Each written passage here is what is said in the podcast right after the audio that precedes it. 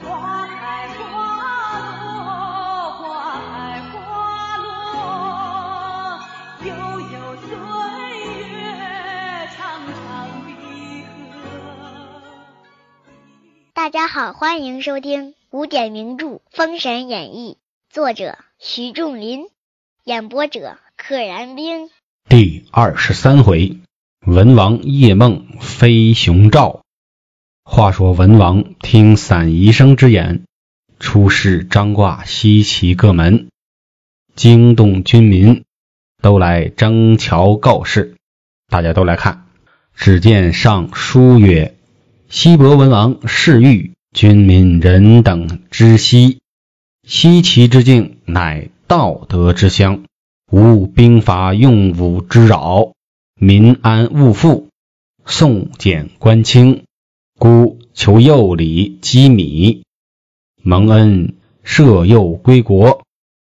因见而来灾疫频仍，水疗湿度，稽查本土，战燕灾祥，竟无弹指。昨夜观城西有关帝一隅。欲造一台，名曰灵台，以战丰厚，看验民灾。又恐土木之繁，有伤而军民利益，特意每日给公银二钱之用。此公亦不拘日之远近，但随民变。愿做工者，即上伯造名，以便察己；如不愿者，各随经营，并无强逼。为此出事，欲众通知。哎，出了个大的告示，说啊，咱西岐啊是道德之乡，没有打来打去的这种纷扰啊，老百姓们都安居乐业。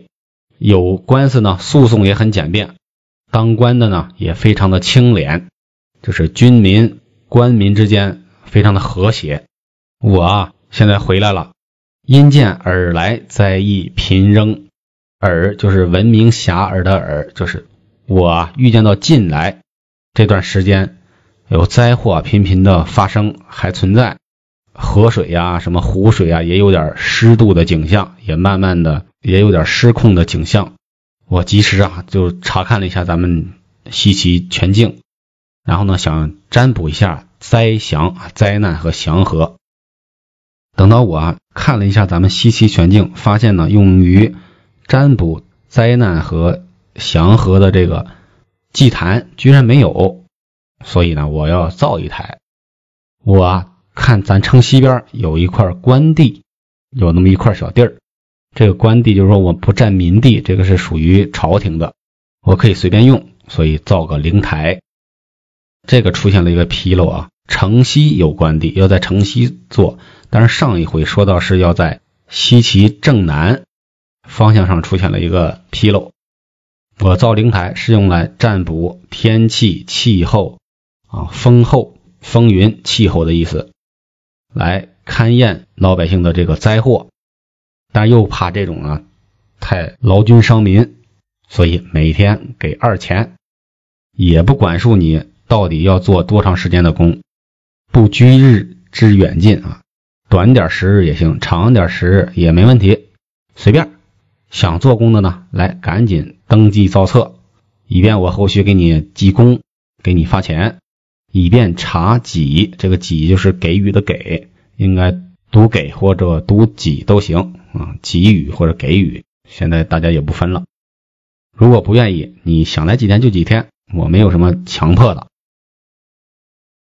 话说西岐众军民人等一见告示，大家欢悦，齐声言曰：“大王恩德如天，莫可图报。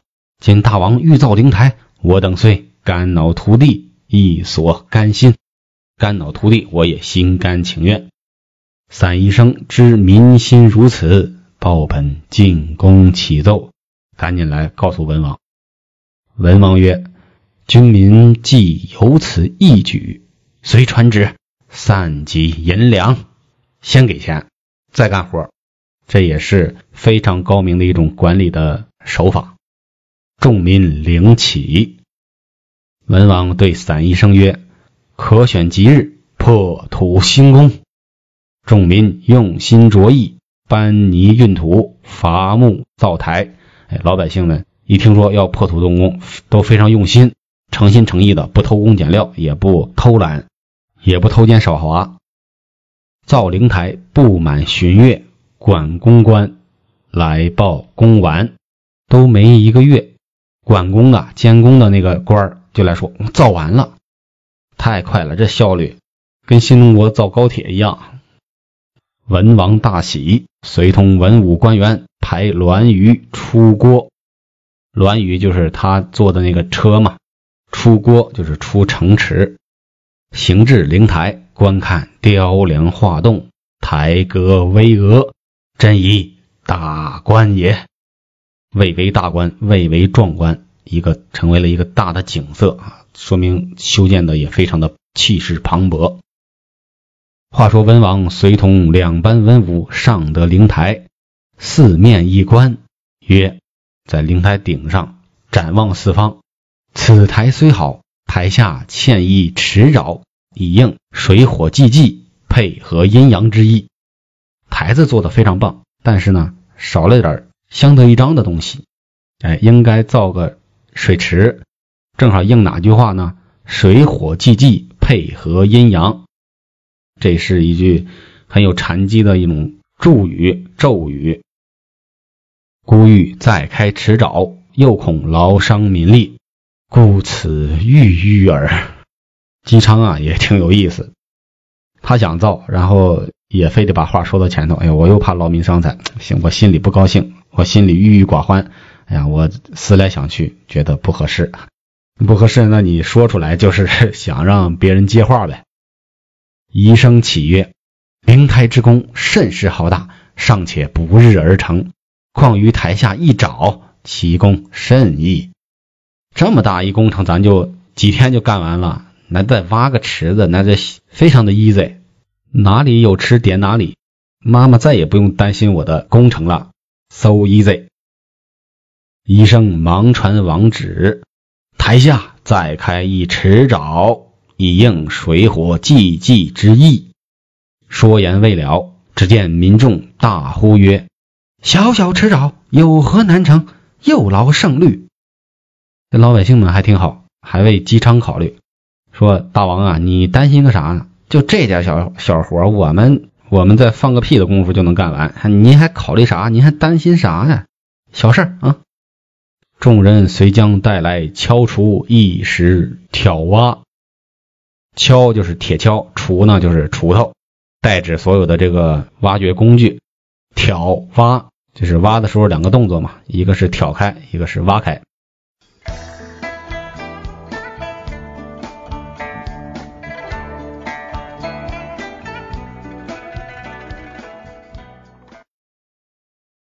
文王因在灵台看挖池沼，不觉天色渐晚，回驾不及。看着看着，天色渐晚了。这个不是文王有意在监工啊。有过农村生活经历的人都知道，如果村里哪儿干点工程，挖个地呀，建个东西啊，一定有人围观。这是一种人类的本能。城市中估计着。在修路啊，或者是在修这个地铁站的时候啊，也总会有一些哎没事的人围观，尤其是上了什么大设备啊，看这种热火朝天的劲头啊，大家可能心里就高兴，所以围观是一种本能。文王也不能免俗，一下到了天黑了，都来不及回宫，遂与众文武在灵台上设宴，君臣共乐。席罢之后，文武在台下安歇，文王台上设绣榻而寝。文武官员在台下，文王自己在台上搬了个绣榻，就是非常好的床。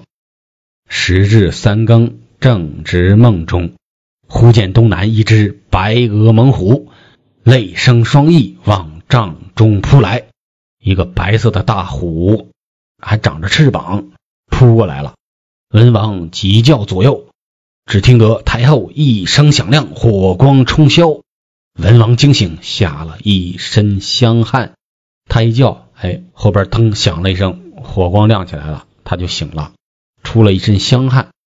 这个一般是女子出汗，说出了一身香汗。这个文王也出香汗，作者对他也是比较推崇的。听台下已打三更，文王自思：此梦主何吉凶？待到天明再做商议。自己心里想了想，不知道怎么回事。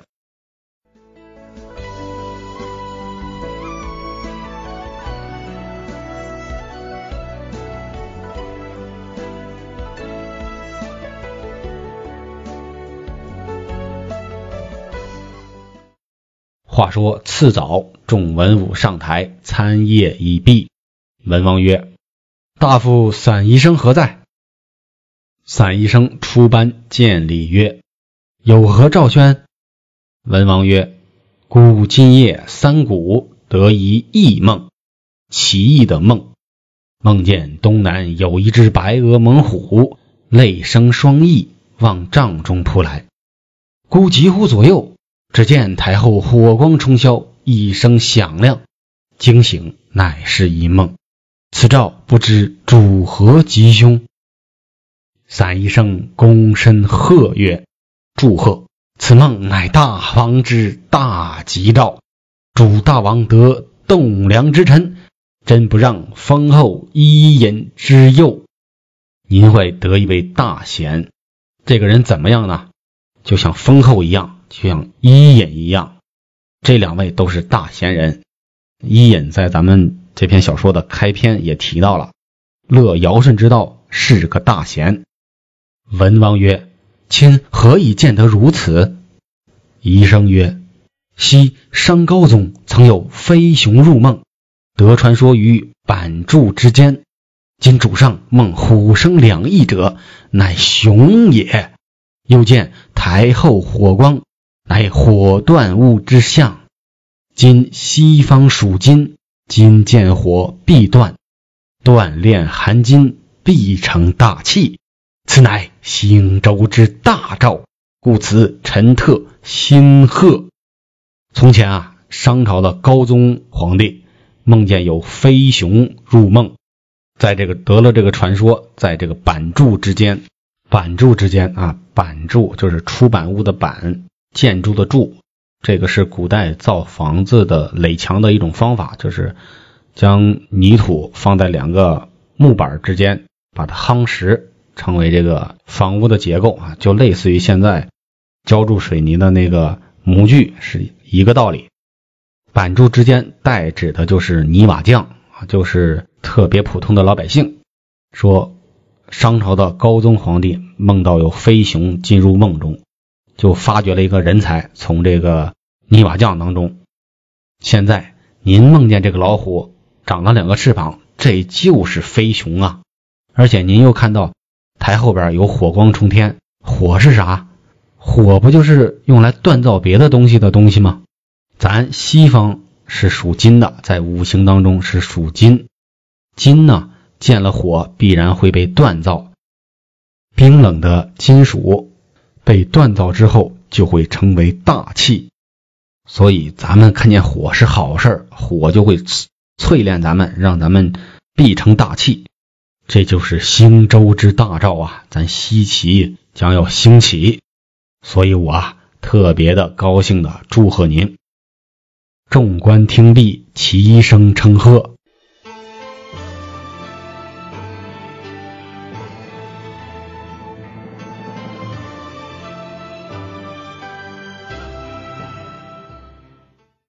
文王传旨回驾，心欲访贤以应此诏。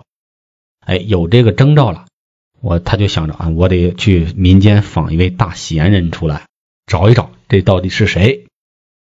且说姜子牙自从弃却朝歌，土遁救了居民，隐于潘溪，垂钓渭水，花开两朵，各表一枝。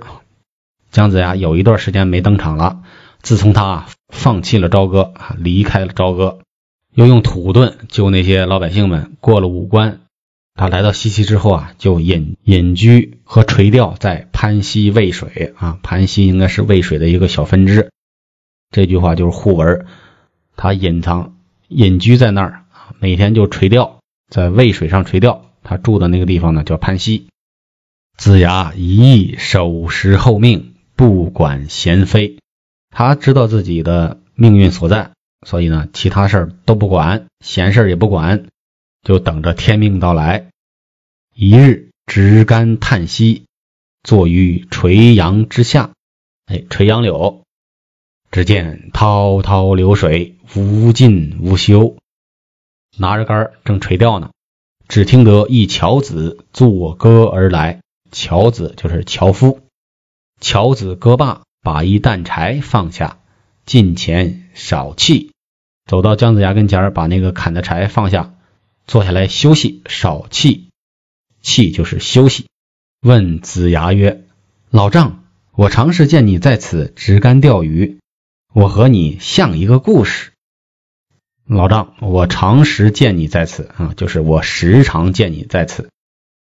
子牙曰：“像何故事？”子牙说：“啥意思啊？我怎么还像个故事了呢？”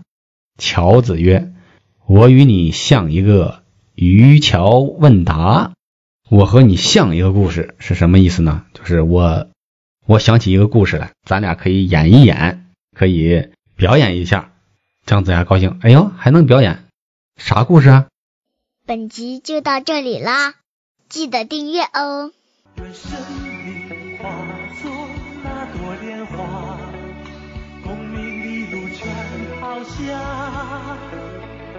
百世穿梭，神的逍遥，我辈只需都在世间潇洒。